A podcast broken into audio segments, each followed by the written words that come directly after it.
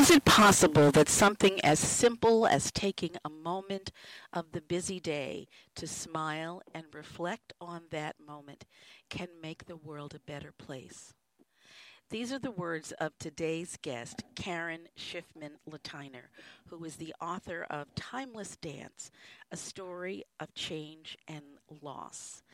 Hello, everyone. My name is Pamela Brewer, welcoming you to this edition of MyndTalk and introducing you to Karen Schiffman Lateiner, who is a trained mental health clinician with a specialty in infant development. Karen, welcome to MyndTalk. Thank you, and thank you so much for having me. Karen, on June 4th, in the late 90s, your life changed forever. How so?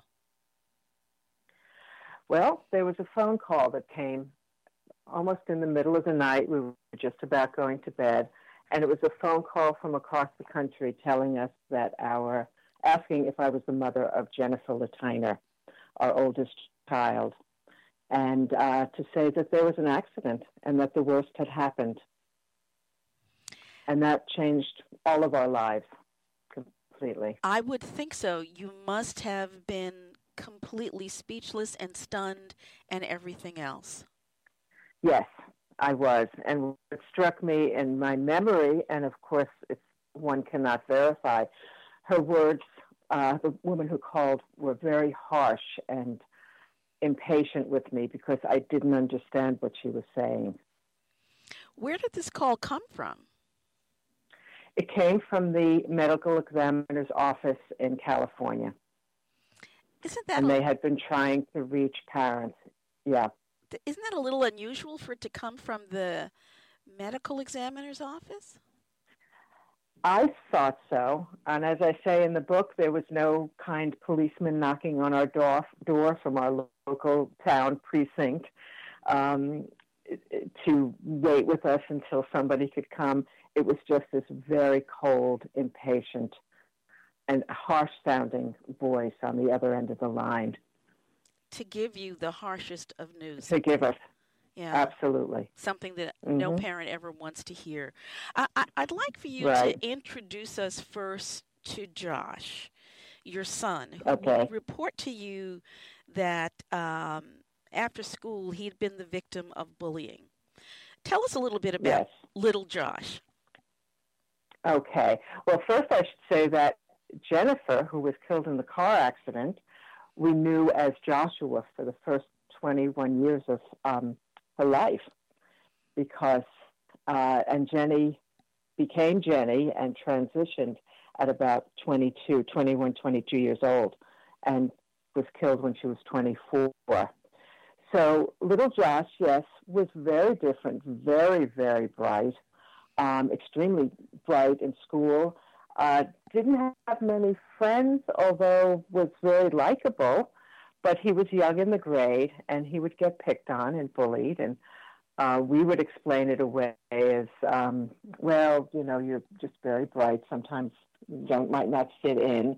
Uh, we would try to go to the school and talk to the principal and the teachers. And at that time, that point in time in the 90s, early 90s, it was, well, kids are like that. This is what they do. Boys will be boys, girls will be girls, that kind of thing. Uh, that never sit, sat right with me. And I started getting very involved with um, working on committees to try to change that kind of school climate.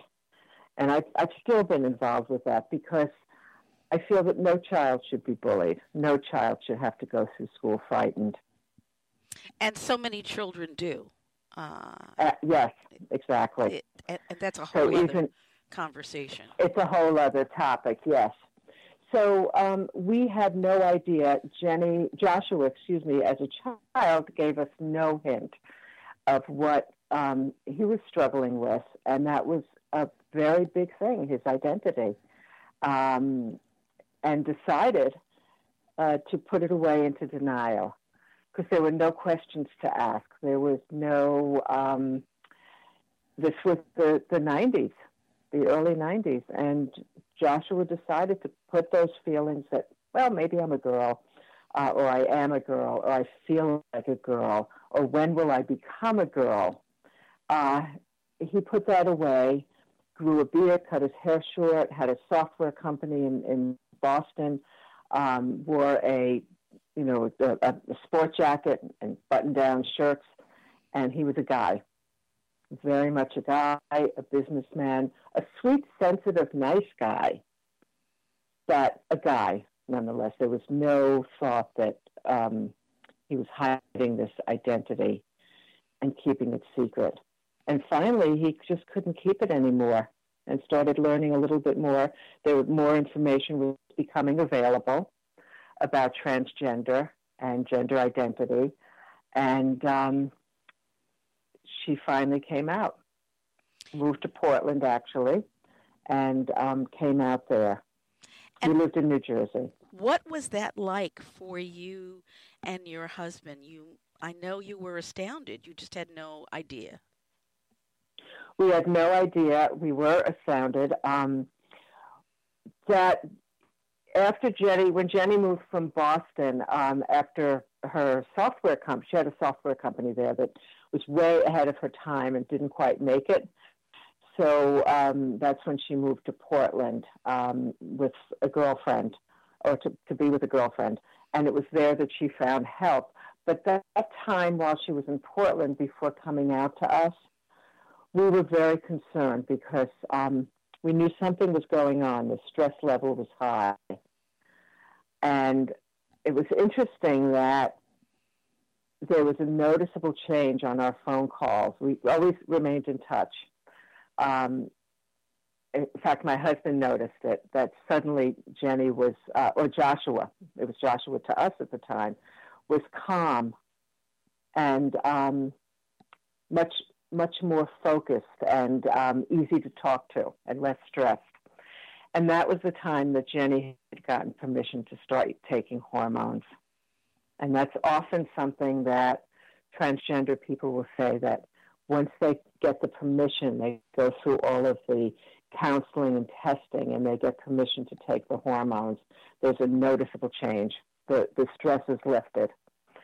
So we, we were grateful that those nearly a year of the stress that we were feeling and the anguish for our son, but saying, all right, we'll let him, you know, be on his own for a while, see how, you know, kind of work things out, grow into himself, a grow up year. Um, but there was that noticeable change. And when Jenny did come out uh, to us when we were visiting in California and she uh, met us there, it was a big shock. It was a huge shock. We had no idea. Um, but we said, all right, we've got to process this. Um, my first thought was as I sobbed uncontrollably to Jenny, and I'm sorry to Jenny that I did that, but I just felt as a mother, what was my child going through all those years? How awful for her. Which is such a compassionate place to go because, as you well know, there are many parents uh, who might have sobbed uncontrollably, but not for the reasons that you did, really out of anger, right. out of, you know, I have to fix this, you know, what did I do mm-hmm. wrong? All those things that aren't helpful to anybody. So even no. in your tears, and, that and was a gift to Jenny. It, it was, but I also, you know, those thoughts bleeded through my head, those bad thoughts. But um, I, I put them away. I said, you know, we can't do that. Um, and yes, I wanted answers. I needed to research. I needed to learn everything, and that was more what I did. Um, and it took a while. It took a while to get used to this idea that my handsome, wonderful, brilliant son was becoming a woman that I didn't know, and I didn't teach her how to be a wo- woman in the world. How could she be a woman? I taught her to be a man. Those kinds of thoughts. So I had a lot to learn, and I really went into as much research as I could find. Um, there was little online. I mean, there was some, but not like today. Yeah. Not anywhere near today. This was 1996. Um, and it took a while to digest. We took Jenny, we asked Jenny to go to a gender um, clinic. Uh, Dr. Eli Coleman's the world authority on transgender health in Minneapolis. And we um, asked Jenny if we could go there for a real evaluation to make sure nothing else was going on. Because, again, we didn't know. And Jenny agreed, and we met her in February in Minneapolis. Um, the co- their cold, one of their coldest winters on record, and we met with Eli Coleman. Um, and he did evaluations, and he basically congratulated us and said, "You've raised a very healthy transgender person." Interesting. And the best thing to do is to love and support her and call her Jenny. And that was kind of a good confirmation that we needed and I think, you know, Jenny gave that to us. Jenny was wanted us to, to be in, in her life and understand um, because her her um, community in Portland of other transgender people. Well, when let, Jenny came out to let, us in California. Me, yeah. Karen, mm-hmm. I'm sorry. I, I need to interrupt you. We need to take a break. But when we come oh, back, okay when we come back, we'll pick up with uh, when Jenny came out to us in California. Okay? Okay. All right. Okay. Thank you. Folks, this is Pamela Brewer. You're listening to MyndTalk. I'm having a conversation with Karen Schiffman Lateiner, who is the author of Timeless Dance, A Story of Change and Loss. We'll be right back.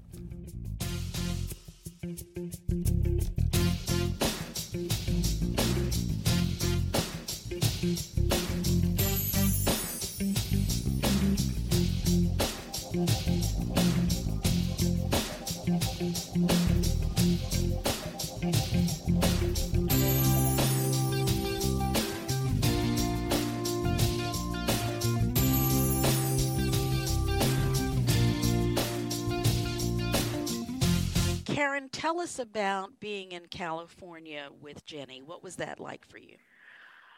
It was a time of confusion, a time of um, really adjusting, cognitive dissonance, um, trying to adjust to this new situation. Uh, Jenny, um, Jenny needed to call after she came out. She needed to call her uh, friends in in Portland, her uh, from the transgender support group, to let them know that she was safe, that she wasn't kidnapped, that she wasn't forced into conversion therapy or um, admitted to an institution, to a mental institution.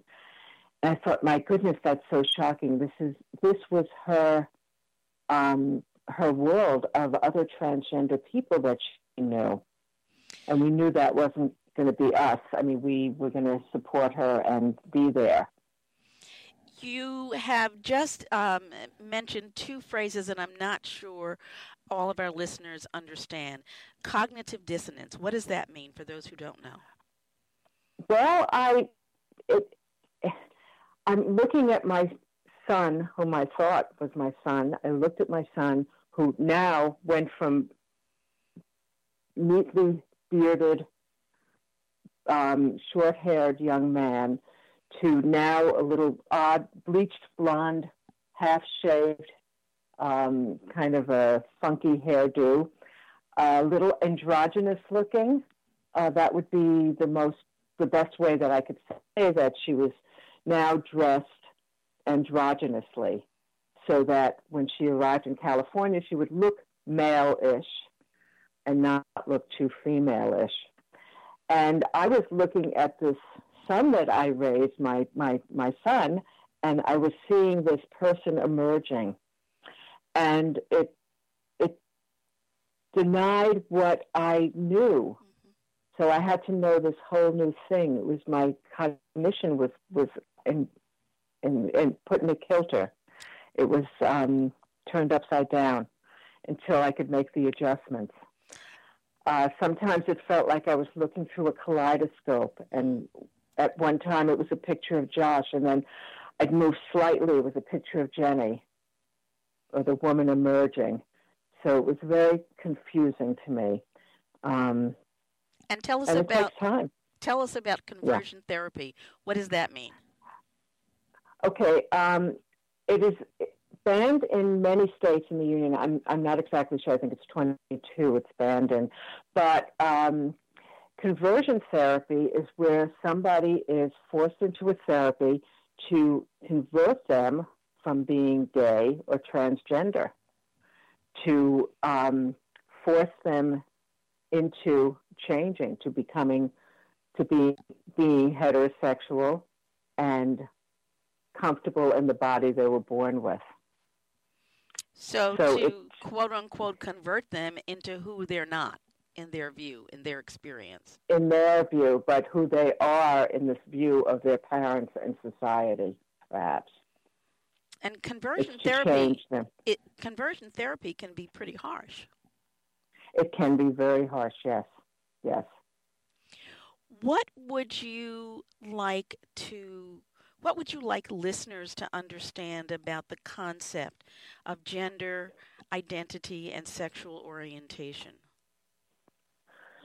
Okay. Um, one of the things, as I was learning and, and explaining to people who Jenny was and why she was a lesbian, because uh, that was that was a question I had too.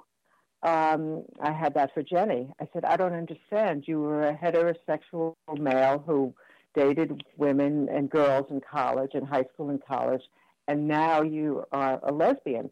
And Jenny said, Mom, I was always a lesbian.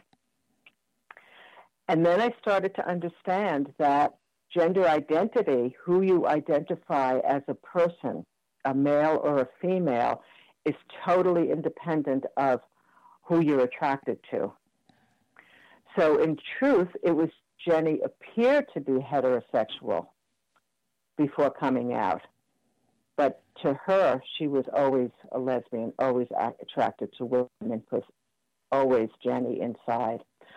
So, yes, gender identity and sexual orientation are on two different spectrums uh, or continuums, uh, and they're independent of one another.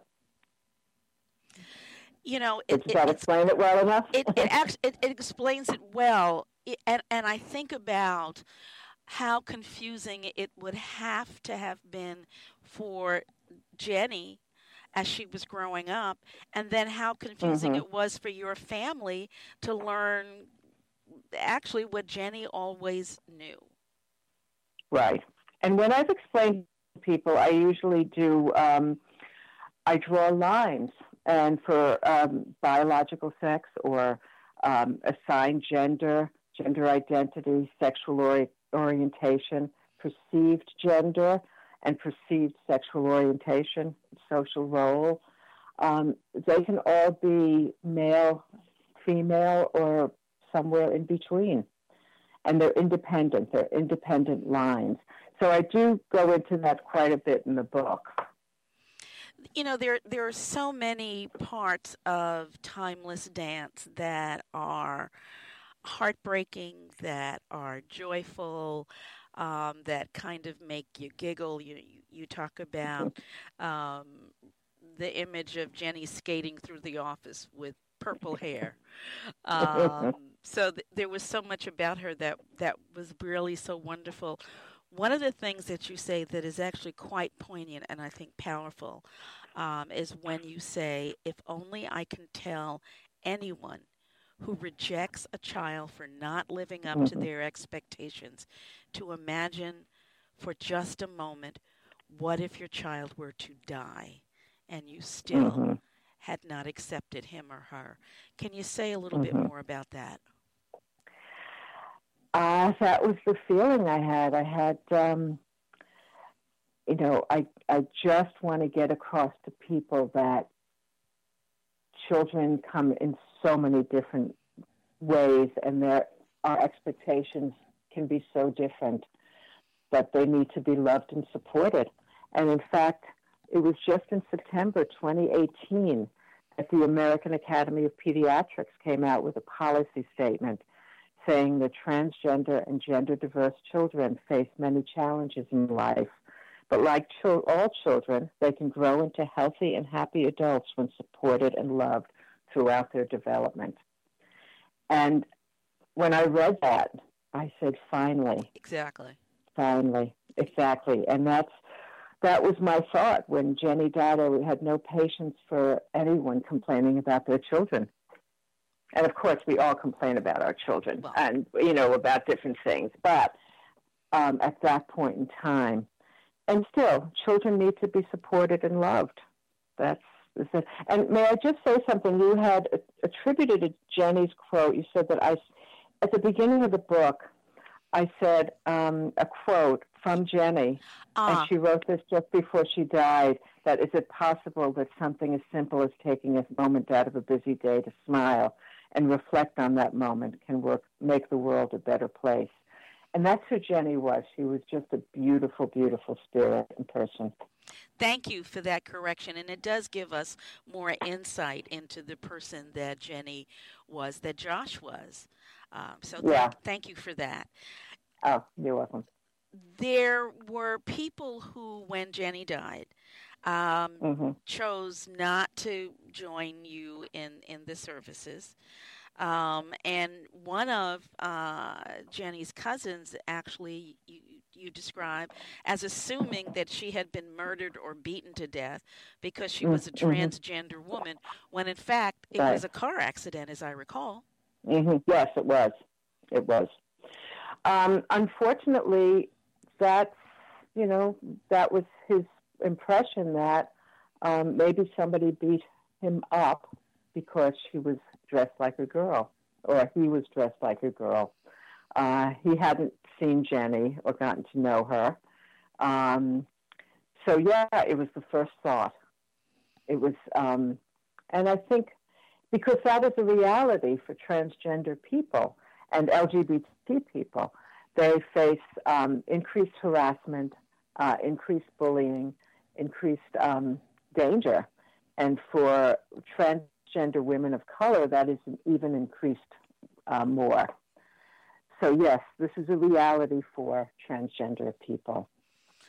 Indeed, for people who someone decides is different from him or her, and they kind of go exactly. often go all out to create as much harm for that person who is simply different. That's all, just different. Mm-hmm. Exactly, exactly. So um, yeah, and and there, for the most part, people, and I must say, for the most part, people were very warm and accepting and um, and wanted to learn. My whole community um, in New Jersey wanted to learn more about transgender, and we did help along that process because one thing that helped me in my grieving was to um, to go into education and advocacy mode to help people understand what it means to be transgender. And in fact, as I said in the book, we had um, we brought in uh, a film that was made by some women in California, and they came um, to New Jersey to a high school, and they spoke to classes about um, bullying and about LGBT and what that means and what acceptance means.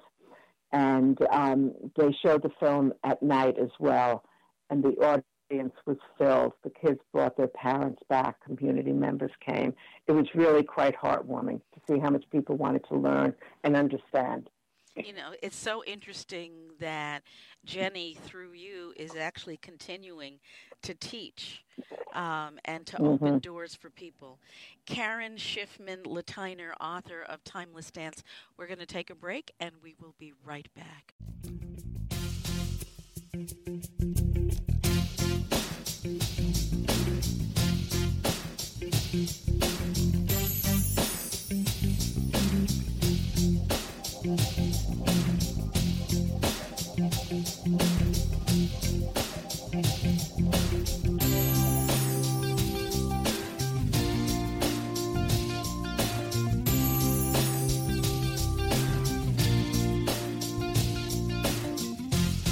Karen, there was a moment on the beach near Santa Cruz where you were struck by the dance of a stranger.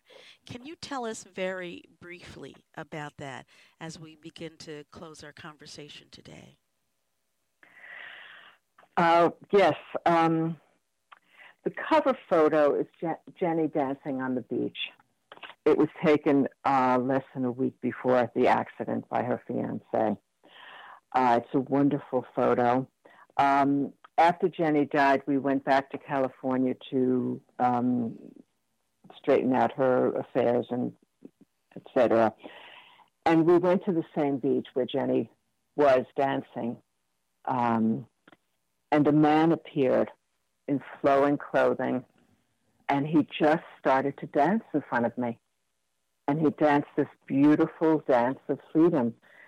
And I don't know where he came from, who he was, but it just felt like um, it was very comforting to see him dance and the dance, see that the dance continues. The dance of life continues. And I thought of Jenny and I wrote a poem about it, but I don't think we have time for me to read it. But there is a f- poem in the book about how Jenny danced on the beach and released her soul and her spirit. What a powerful experience for you to see that man um, in flowing clothing. I mean, it just really sounds almost like it was Jenny. Yes. Mm-hmm. Yeah. Yeah. What is the Jenny Josh Lateiner Memorial Fund?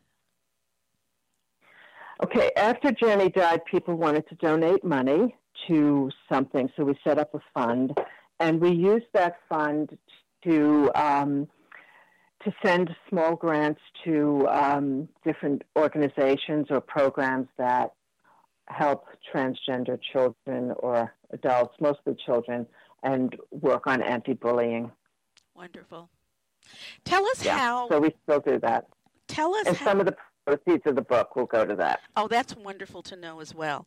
And again, the name of the book is Timeless Dance: A Story of Change and Loss. And and as I know, I said earlier, it's it's such a wonderfully um, written sort of invitation into Josh and Jenny and into the lives of your family as you all came together to celebrate who Josh was and then who Jenny was becoming.